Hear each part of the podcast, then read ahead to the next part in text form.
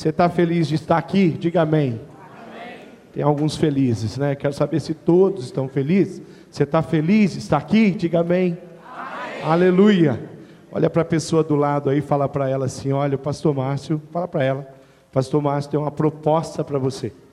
Diga a ela, fala para ela que o pastor Márcio tem uma, um desafio bíblico para ela. Pergunta se ela está disposta a prestar atenção e entender que tudo que vai ser falado aqui é para ela.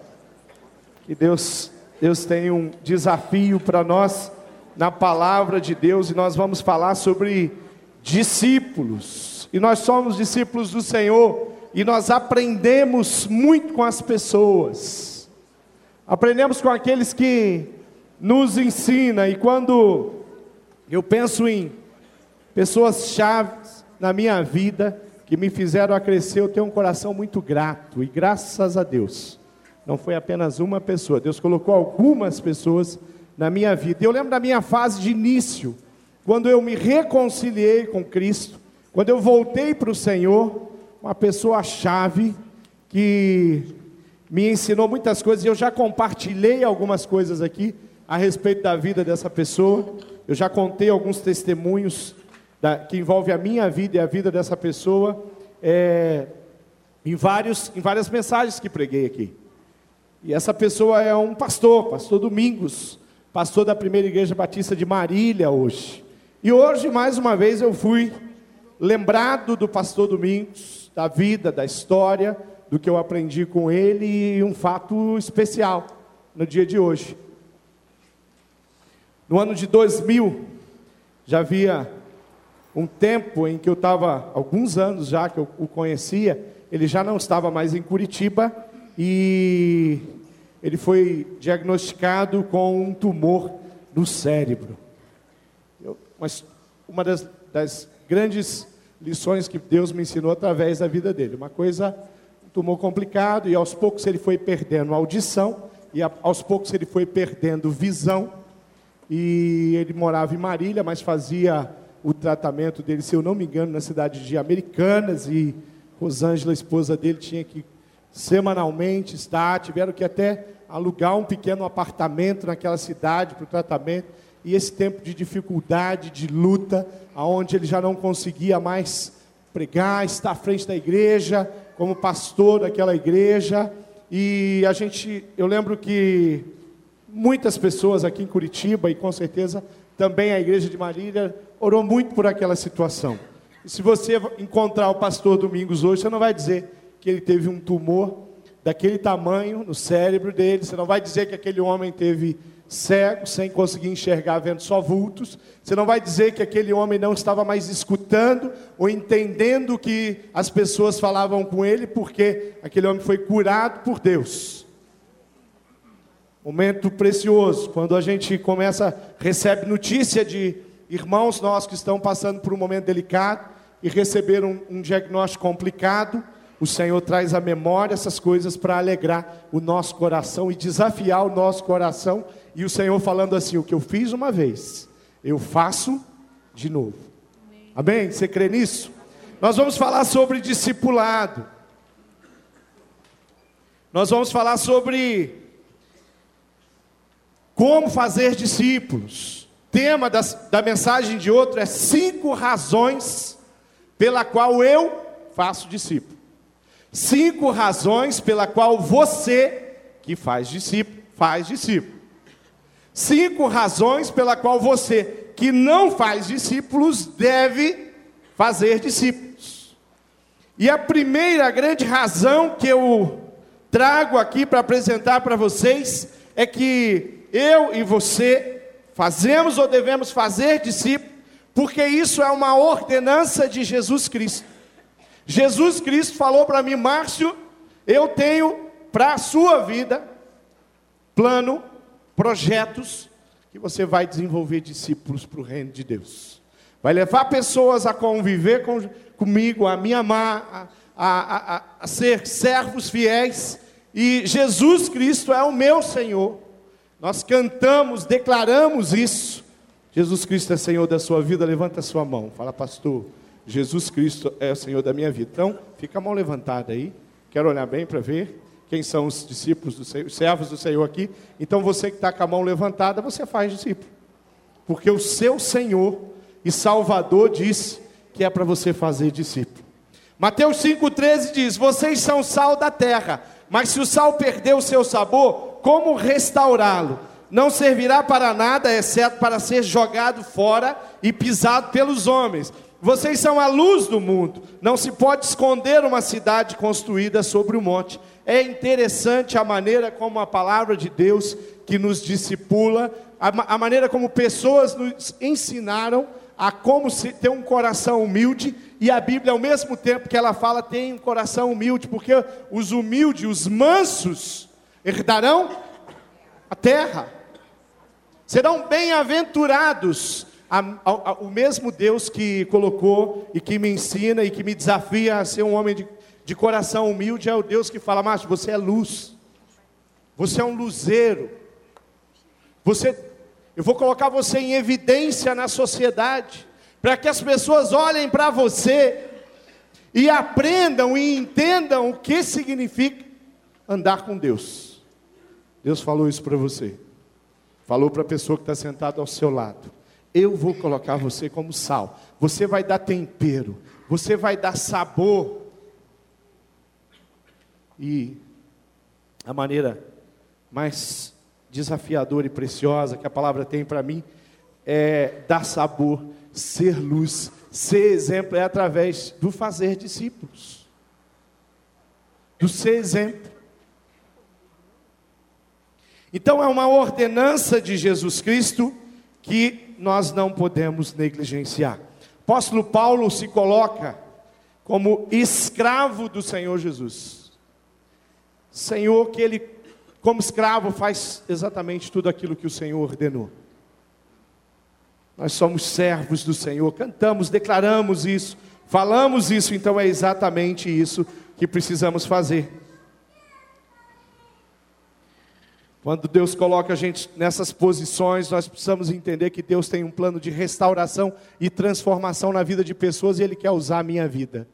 E eu preciso então fazer discípulo. Segunda coisa que eu quero comentar com vocês é que, além de ser uma ordenança de Jesus, além dele ter falado para você, eu quero que você faça discípulo, eu quero que você produza filhos na fé, que você produza homens e mulheres que realmente é, busquem a minha face, ele também nos ensina como fazer. Então, a, a segunda razão porque eu faço discípulo é porque a palavra de Deus me ensina, me diz como, me dá todas as coordenadas de como eu, ao longo da minha vida, vou fazer discípulo que você, ao longo da sua vida, vai fazer discípulo. A palavra de Deus diz, portanto, vão e façam discípulos, imperativo, de todas as nações. E como que eu vou fazer isso? Batizando essas pessoas em nome do Pai, do Filho e do Espírito Santo e mais, ensinando elas a obedecer a tudo o que eu lhes ordenei, e eu estarei sempre com vocês, sempre com essas pessoas até o fim dos tempos. Quando você estiver na sua jornada, eu vou estar contigo. Quando você estiver sobre grandes desafios, eu vou estar ao seu lado. Quando você estiver sofrendo, eu vou estar contigo. A Bíblia diz que o Senhor é o nosso pastor e nada nos não vai faltar uma enfermidade para fazer você crescer, não vai faltar às vezes uma situação delicada para fazer você buscar a face do Senhor. Não vai faltar proteção, não vai faltar amor, não vai faltar cuidado, não vai faltar interesse pela tua vida e pela minha vida. Então a palavra de Deus me dá todas as coordenadas, ela me diz que os outros são superiores e que eu devo estar aqui com o coração pronto para servir. Então agora, eu sou o servo aqui de vocês. Isso a palavra de Deus me diz. Quando eu preparei a mensagem, eu estava servindo. Quando eu estou pregando a mensagem que preparei, eu estou servindo, porque a Bíblia diz que eu sou servo de todo mundo que Ele coloca perto de mim.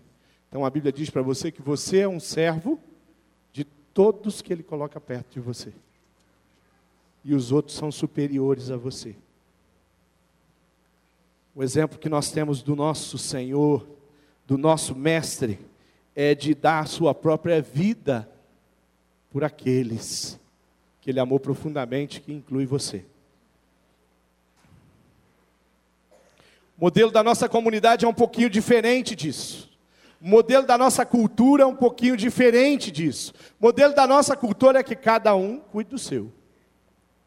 Não se envolva muito com as pessoas para você não se complicar. Não se coloque na frente das pessoas. Não confronte a, a pessoa, as pessoas com a palavra de Deus, porque pode ser que ela entenda mal, pode ficar chato para você, se você se levantar como profeta na vida de alguém e apresentar a mensagem, a palavra de Deus, que às vezes é dura.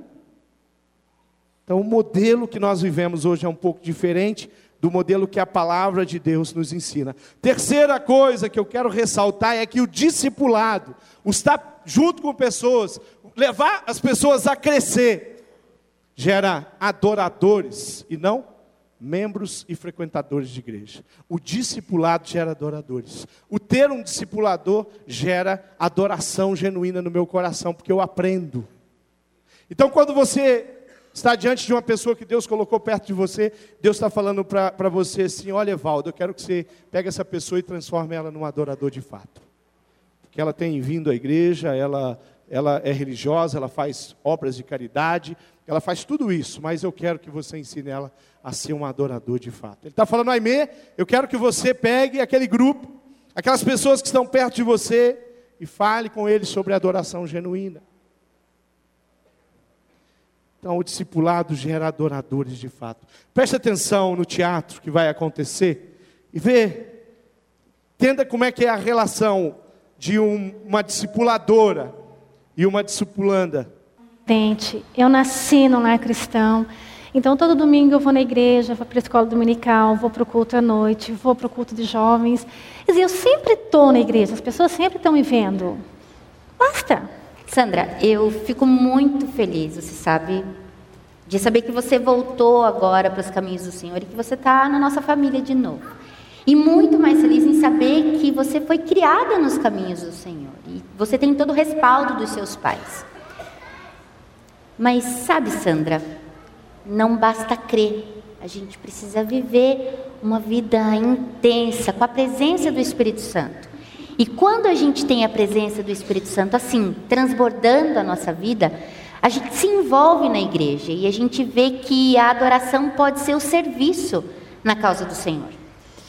Tá, então você consegue me provar isso na prática, me mostrar de alguma forma isso?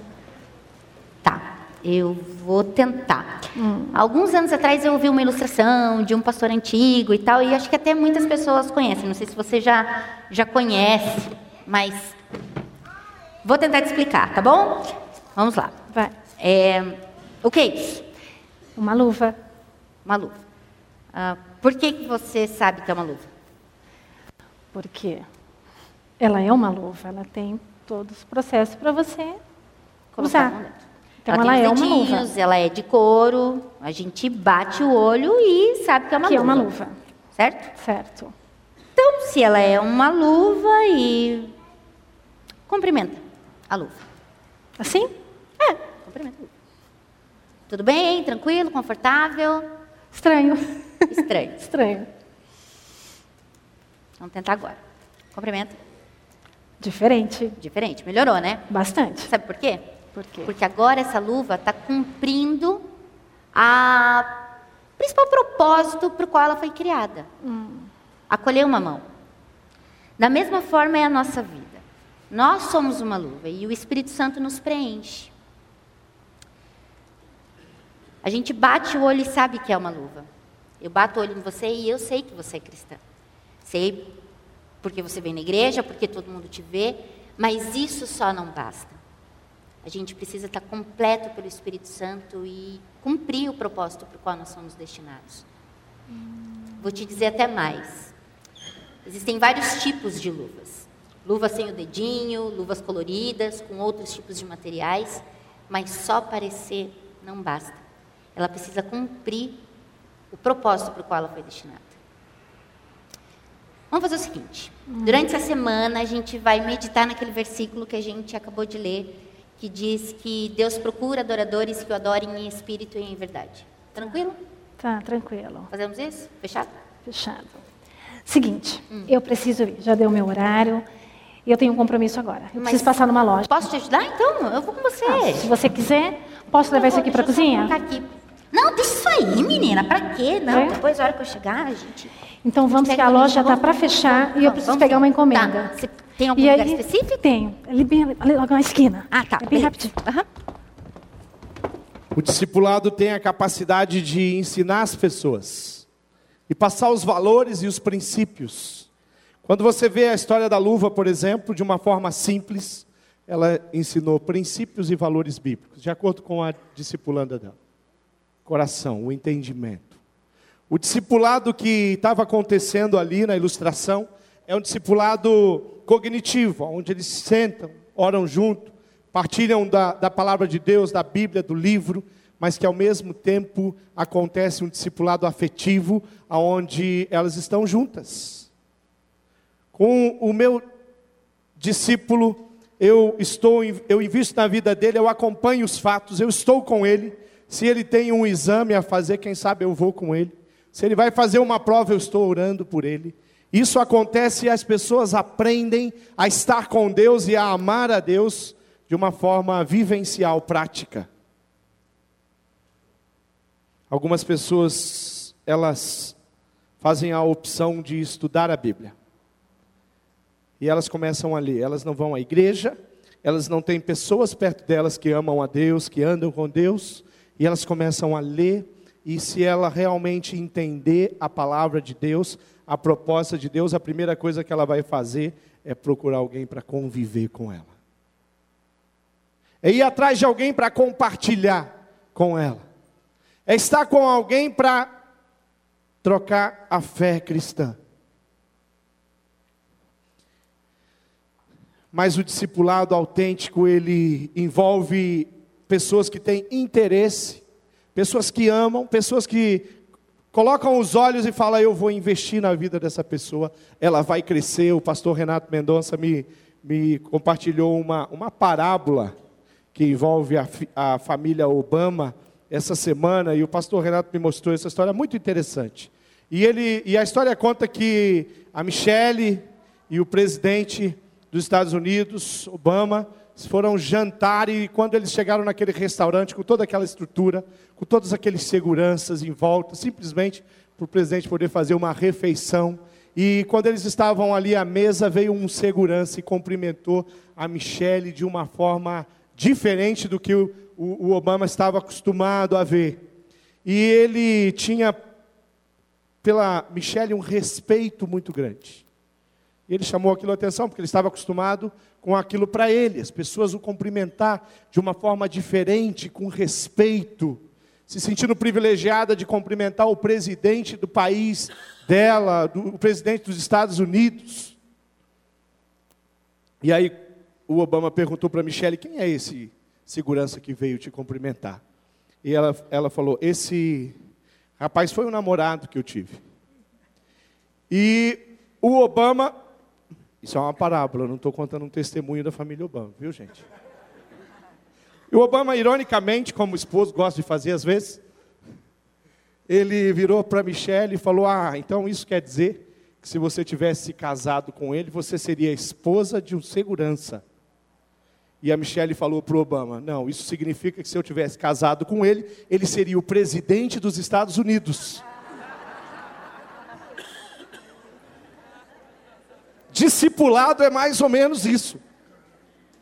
É você focar numa pessoa e você fala: Eu vou ajudá-la a amar a Deus sobre todas as coisas. Eu vou levá-la a ser um adorador de corpo e alma, de coração. Eu vou estar perto o suficiente para que hábitos ruins, que não são bíblicos, que não se condiz com a palavra de Deus, deixem de fazer parte da, do testemunho de vida dessa pessoa. E intencionalmente, através da oração, você começa a interferir na vida daquela pessoa. E ela começa a mudar. E às vezes você começa a perceber e fala: Eu preciso conversar com essa pessoa sobre isso. Eu preciso mostrar o texto da palavra para ela entender que esse, essa conduta não é uma conduta cristã, não agrada o coração de Deus. Intencionalmente, com propósito, eu levo aquela pessoa a crescer e a mudar de atitude de coração. Às vezes, no meio da caminhada, o discípulo enfraquece, às vezes, no meio da caminhada, o discípulo tem algumas, alguns medos e receios. Às vezes, no meio da caminhada, o discípulo ele começa a olhar para trás e tem algumas coisas que ele está muito apegado. E é hora de você continuar firme, orando, mostrando a palavra e apontando para o alvo, que é a presença de Deus, que é o amor de Deus, que é o propósito de Deus para a vida daquela pessoa. Então o discipulado ele não gera religiosos, ele gera adoradores. O discipulado não gera frequentadores de igreja, gera em servos que servem na igreja. Quarta quarta situação que eu quero compartilhar com vocês é que o discipulado gera novos discipuladores, e um discípulo de Jesus, quando vê isso, quando entende que um discipulado gera novos discipuladores, ele começa a falar: são mais pessoas adorando a Deus, glorificando a Deus. Isso significa que o nosso país é, vai ser abençoado porque tem mais uma pessoa buscando valores e princípios na palavra de Deus e na pessoa de Jesus Cristo. Isso significa que a cidade onde você mora agora tem menos uma pessoa, está envolvido com o pecado, está envolvido com promiscuidades, com, com vaidades humanas, que está lutando contra essas coisas. Significa que na sua família tem mais uma pessoa que vai contigo aprender a orar e a interceder e a lutar contra os desafios que você tem lá na sua família.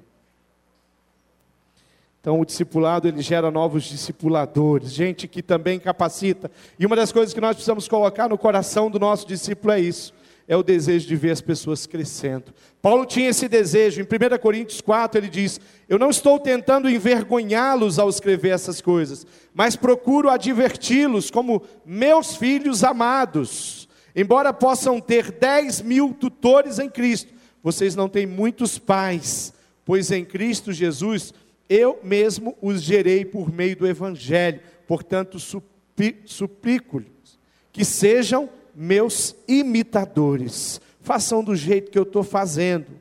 Paulo foi discipulado, e agora ele é um discipulador, e agora ele está investindo na vida de pessoas que vão fazer novos discípulos para Cristo.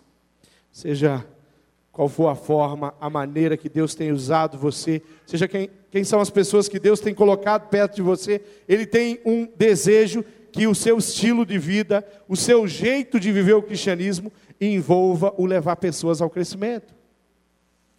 Isso é a intenção do coração de Deus. Deus fala, Samuel, eu quero que você invista em vidas e leve pessoas a crescer na palavra. Deus fala, Joel, eu quero que você esclareça a Escritura Sagrada para algumas pessoas. Ensine para elas. Faça ela entender. Faz a ilustração da luva para ela. Que ela vai entender o que é ser cheio do Espírito. E, e começar a fazer um sentido. Razão de ser. Então, discipulado gera novos novos adoradores, discipulado gera novos discipuladores, e graças a Deus que na nossa igreja tem pessoas que investem em vidas. E graças a Deus que tem pessoas que você pode contar essa semana. Na semana passada mesmo eu precisei fazer uma ligação para um casal e dizer para eles: olha, eu tenho um casal que chegou na nossa igreja agora. E que precisa de alguém que os ame, fique perto deles, os conheçam. E eles toparam. Pastor, me dá o telefone. Não precisa nem apresentar, pode me dar o telefone que eu vou atrás. E já se encontrou e, e em menos de duas semanas eu me reencontrando com aquele casal que eu estou fazendo aconselhamento, situação complicada, e eles falaram, pastor, nós já tivemos dois encontros. Pastor, que casal maravilhoso que o Senhor. Falei, eles são os seus discipuladores. Eles vão ensinar vocês a viver com Deus, a amar a Deus, a ensinar os seus filhos a amarem a Deus. eles vão se tornar, estão se tornando grandes amigos. E aproveita, porque Deus colocou esse casal na vida de vocês. E eu digo a mesma coisa para aquele casal discipulador: aproveite, porque Deus colocou esse casal na vida de vocês. Porque o quinto ponto aqui, quinto desafio, quinta característica, a quinta razão pela qual nós devemos fazer discípulo é que o, o, o ter discípulo nos faz crescer. Nós aprendemos com o discípulo. Sabe uma das coisas mais preciosas que eu, eu vejo nos discípulos, essas pessoas que chegaram, que estão entregando e entregaram a vida dela, ou às vezes até estão entregando, é o amor que elas têm por Jesus. É o primeiro, sabe o primeiro amor? Descrito lá no Apocalipse, falando que algumas pessoas entre nós perderam o primeiro amor e nem discípulos mais estão fazendo. O que a gente vê acontecer, e eu costumo é, ilustrar que Deus ele liga, ele faz uma ligação de uma linha de contato dedicada, que não tem, no delay, não, tem, não demora, a informação é meio instantânea. Que o discípulo ele ora e Deus responde. Se você não cuidar do seu coração, você fica até com inveja do discípulo, né? De tão rápido que é o negócio ali. Como é gostoso, porque isso é teu também.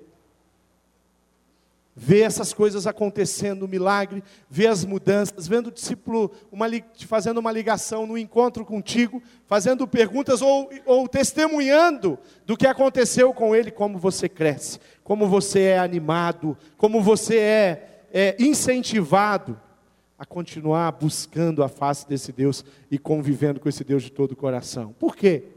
Porque você está testemunhando das maravilhas de Deus, você está testemunhando do amor de Deus, você está testemunhando salvação, transformação, restauração, e você não está lendo um livro que fala sobre isso. Você leu num livro precioso isso, e você está vendo na prática agora isso acontecer na vida de alguém. Por isso é que vale a pena fazer discípulos, porque a gente cresce absurdamente. Jesus Cristo, ele, ele escolheu homens para investir e transformá-lo em alguma coisa. E dos homens que ele escolheu, eram homens que talvez não seriam escolhidos por mim ou por você. Eu falei, não, esse aí eu vou, vou deixar, é melhor deixar quieto, porque não tem condição não. Quando ele escolhe a Pedro, será que ele estava entendendo que o Pedro era meio, tinha um coração meio, meio sanguíneo, assim, que Pedro às vezes prometia e não cumpria, que Pedro falava uma coisa e ele acreditava no que ele falava, mas depois ele não ia conseguir colocar aquilo que ele falou em prática. Será que Jesus considerou isso? Será que quando Pedro negou Jesus, Jesus falou: Escolhi o discípulo errado? Pedro não deveria estar entre os doze, porque Pedro me negou. Não. Aquele tempo ali na vida de Pedro foi só um tempo de crescimento. Aquilo ali, para Pedro, se viu como um degrau, porque ele não perdeu o, aquele que foi o mestre dele de vista, e ele chegou, ele alcançou, ele se arrependeu, ele entendeu que ele tinha feito uma grande besteira, mas ele tinha um exemplo, ele tinha para onde olhar. Ele olhou para Jesus. Será que Jesus cometeu um grande erro? Será que Jesus se arrependeu profundamente de ter escolhido Judas para discipular, para fazer crescer, para transformar em um, um grande servo de Deus, um grande pregador? Porque não funcionou. Todos os sonhos e planos de Jesus em Judas se frustraram. Será que João com aquele temperamento explosivo dele. Será que Jesus falou, eu acho melhor eu trocar o João? Vou deixar o João para lá, ele é meu novinho, deixa ele amadurecer um pouquinho mais. Ele tem umas atitudes meio adolescente, ele bate a porta com força, não é? Mas o, o Bonerges, filho do trovão, chamado João, irmão de Tiago, se transformou naquele homem, naquele bom velhinho que teve uma grande visão, que é peça-chave na Escritura Sagrada. Mas não começou assim, não. Ele chegou lá. Por quê? Porque ele teve um, um, um norte, que era Jesus Cristo na vida dele. O discipulado faz isso com as pessoas, ela leva a, a, experimentar experiências tremendas, ela eh, leva as pessoas a mudarem a atitude com relação ao relacionamento conjugal, com relacionamento, com relação à vida profissional. O discipulado faz isso. O discipulado propõe uma, uma maneira nova, diferente de viver e de fazer as coisas que normalmente a gente faz de uma forma agora orientada pela palavra de Deus e pelo Espírito Santo de Deus. Ter discípulos é fazer pessoas crescerem. Ter discípulos é cumprir a ordenança que o Senhor Jesus é, fez. Ter discípulo é gerar adoradores através do poder do Espírito Santo de Deus. Ter discípulo é ensinar pessoas a fazer discípulos, cumprindo a ordenança também que foi dada por Jesus. Ter discípulo é crescer, crescer e crescer. E eu queria perguntar para você, como é que isso tem sido na sua vida? O que é que você tem hoje na, de tempo na sua agenda para pessoas? O que é que você tem separado de tempo na tua semana para estar orando com pessoas, para estar cognitivamente sentado lendo a palavra de Deus, sistematicamente lendo a palavra de Deus com aquela pessoa? Qual é o tempo que você tem na sua agenda para levar e apresentar nomes diante de Deus? Deus cuida dessa pessoa. Pai, ela tem fraquejado mas eu creio no teu poder. Deus, me usa na vida dela, que ela cresça. Ter discípulos é fazer a vontade de Deus. Eu não sei como é que é a sua vida, a sua agenda, mas eu louvo a Deus por cada um. Os últimos anos, eu quero compartilhar uma coisa aqui que é, é pessoal do meu ministério. Nos primeiros anos, de ministério aqui na Igreja Batista do Bacaxeri, todos os jovens que eu batizava era eu que discipulava. Porque eu vim de um modelo de igreja que era assim, quem faz isso é o pastor. É na classe. E aí todos aqueles que eu, que eu batizava era eu tinha discipulado. Eu, o jovem começou a crescer, o negócio ficou complicado, e o Espírito Santo de Deus, e homens que Deus colocou na minha vida, falou, Márcio, não é assim? Não é assim. Você não vai batizar todos os que você discipula. Você foi colocado como líder aqui na igreja. Você vai ensinar, você vai propor, você vai desafiar, junto com o pastor Roberto, junto com o pastor Avelino, junto com o ministro Sidney, a esse povo a fazer discípulos. E nós começamos a mudar o, jeito, com a proposta. E as coisas mudaram. Hoje, as coisas mudaram. A maioria das pessoas, eu tenho é, batizado meu, alguns que são meus discípulos. Graças a Deus eu não vou parar de fazer isso nunca. Mas eu tenho batizado junto com as pessoas, eu nem me considero batizando. Eu estou ali em nome da igreja, a autoridade que a igreja me deu para executar aquela cerimônia tão preciosa que é o batismo, mas os os servos do Senhor estão trazendo as pessoas para cá, para junto. Quando o pastor está tá batizando, a igreja está batizando, o discipulador está batizando, a célula está batizando, está todo mundo participando desse negócio. Tremendo.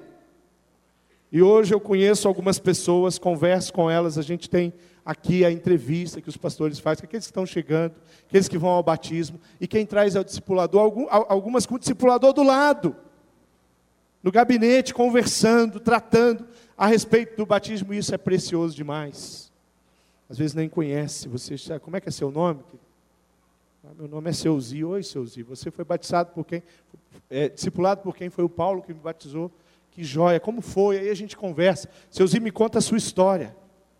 Aí a Seuzi começa a me contar a história dela ali no gabinete, né? O testemunho de transformação, de salvação as pessoas que Deus usou na vida dela, o discipulador dela, que tem feito ela crescer. E assim tem sido. E esse é o jeito bíblico de se fazer discípulos. Então eu tenho afirmado para mim mesmo: Márcio, você tem muitas ovelhas, mas você tem poucos discípulos. Porque não dá para ter tanto discípulo assim. Só Jesus tinha doze. Porque Jesus era Jesus. Não dá para ter 12 discípulos ao mesmo tempo, porque envolve tempo, senão é só cognitivo. Para uma sala, coloco 12, aí eu vou ganhar de Jesus. Eu vou fazer um esforço para bater recorde. Mas Aquele que, que a gente liga, que a gente fala, que a gente vai na casa dele, que a gente come com ele, que a gente liga e fala assim: o que, que você vai fazer? Vamos dar uma caminhada no parque? Enquanto a gente caminha, a gente conversa. Enquanto caminha, ele faz pergunta, porque discípulo faz pergunta pra caramba. Como é que você tem convivido com isso, meu querido? Eu queria que você fechasse seus olhos agora, e eu queria te levar a pensar no seu jeito de ser cristão hoje. Quem são as pessoas que você tem levado ao crescimento, à maturidade cristã? Eu não quero que no final do culto você chegue aqui e fale, pastor, me entregue alguém que eu vou discipular. Pode ser que eu não tenha, porque eu não fico com ninguém debaixo do braço aqui não. E quando surge, eu imediatamente já vou atrás de um discipulador. Mas eu estou falando daquela pessoa que trabalha contigo, que tem te questionado a respeito da palavra e tem feito pergunta, ou aquela até mesmo que tem confrontado você e que você vai falar para ela: escuta, eu quero fazer uma proposta para você. E não é indecente, é decente. Eu quero estudar a Bíblia. Você quer fazer um curso bíblico comigo? Começa assim. Vira uma pessoa que você de repente vai começar a ensinar a palavra. Vai virar discípulo, vai virar amigo pessoal, vai entrar na sua história, vai virar filho na fé. Você vai estar junto com ela lá no dia do batismo. Você vai começar a participar e conhecer a história dela. Você vai começar a motivar ela a vencer as dificuldades que ela tem de ordem familiar, seja qual for a área da vida dela. Você vai começar a sistematicamente se encontrar com ela e diariamente orar por ela e quem sabe de alguma forma, seja por telefone, pessoalmente, pelo, pela internet, você vai ter contato com ela. Porque discípulo é assim. A gente tem contato. Discípulo a gente liga e fala assim: escuta, e o exame? Discípulo a gente se encontra e fala assim: como é que foi o teste? E a entrevista? Eu orei. Discípulo a gente fala assim: escuta, pode ir lá fazer o teste, a entrevista, pode ir lá conversar com a sua esposa, porque eu vou estar jejuando pela sua vida. Isso é discípulo. O resto é resto. Como é que tem sido aí na sua história? Como é que você tem lidado com isso, pastor? Graças a Deus, eu tenho filhos na fé. Gente que eu ensinei a, a valorizar a palavra de Deus, até ensinei a ler e a entender a palavra de Deus, a compreender. Gente que eu ilustrei com uma luva, com uma garrafa térmica, com um microfone. Lições preciosas da palavra de Deus. Gente que eu ilustrei com a minha própria vida e com o meu exemplo. Porque discípulo você tem que ficar cuidando para ele não virar um, um religioso. Tem discípulo que ele vai para a igreja contigo, aí ele chega na igreja e você levanta a mão. E você sabe por que, que você está levantando a sua mão. Ele levanta também, talvez ele não saiba, você vai ter que explicar. Por que, que se levanta a mão? Para adorar. Aí você fecha os olhos. Ele, bom, meu, meu, meu discipulador fechou os olhos, vou fechar também.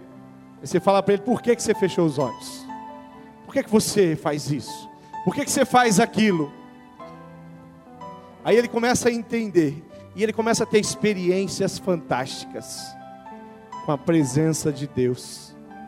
Coisa tremenda isso, meu irmão. Você crê nisso? De todo o coração? Isso é o jeito bíblico de fazer discípulos. Fazer discípulos é ser compreensivo às vezes, às vezes ser duro. Falar a verdade em amor. Eu preciso conversar contigo sobre uma coisa. Aí o discípulo fala: O que, que é? Uma atitude sua que, eu não, que não é certo. Eu queria te desafiar a fazer diferente. Aí ele vai falar: o que, que é? Você, você usa umas palavras meio pesadas, parece o tropa de elite. Aí ele vai falar para você o quê? Eu falei: eu quero que você mude o seu jeito de falar, porque você é servo do Senhor. E Colossenses 3, lê aqui comigo. Desafia você a não ter esse tipo de linguagem. Como é que você tem agido, querido?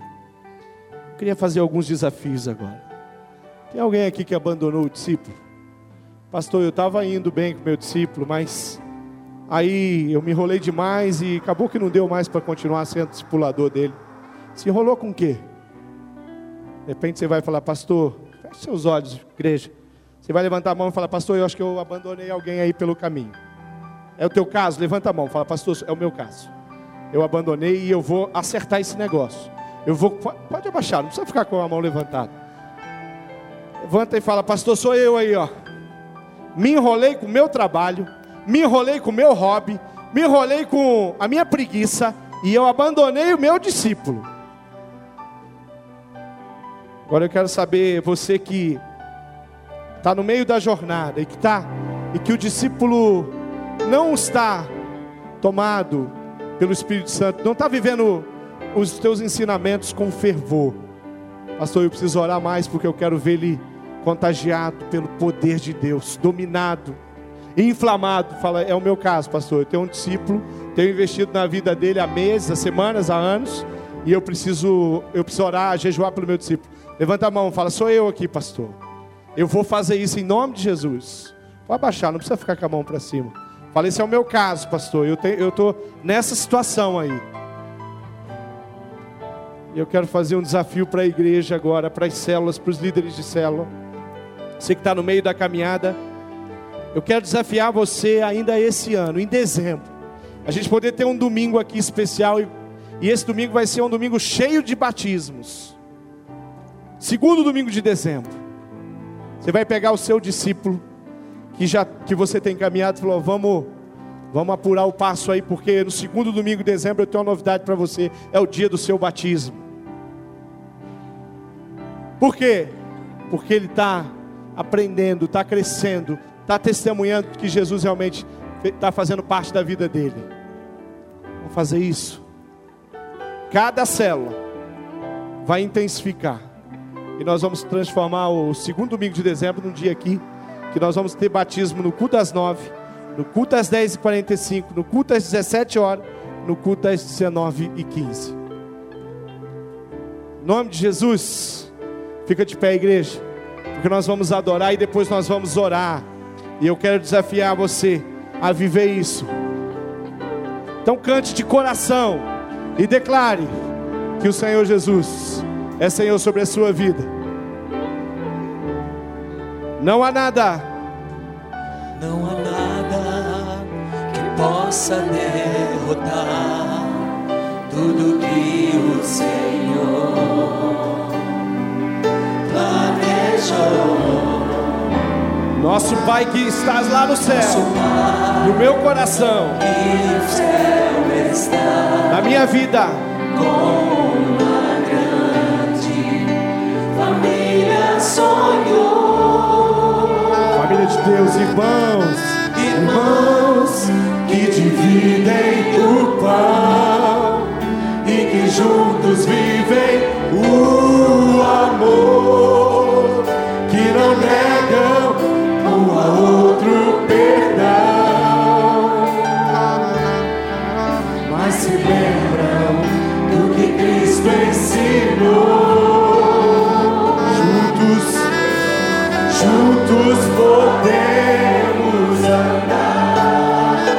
amor de Jesus, o amor de Jesus nos une.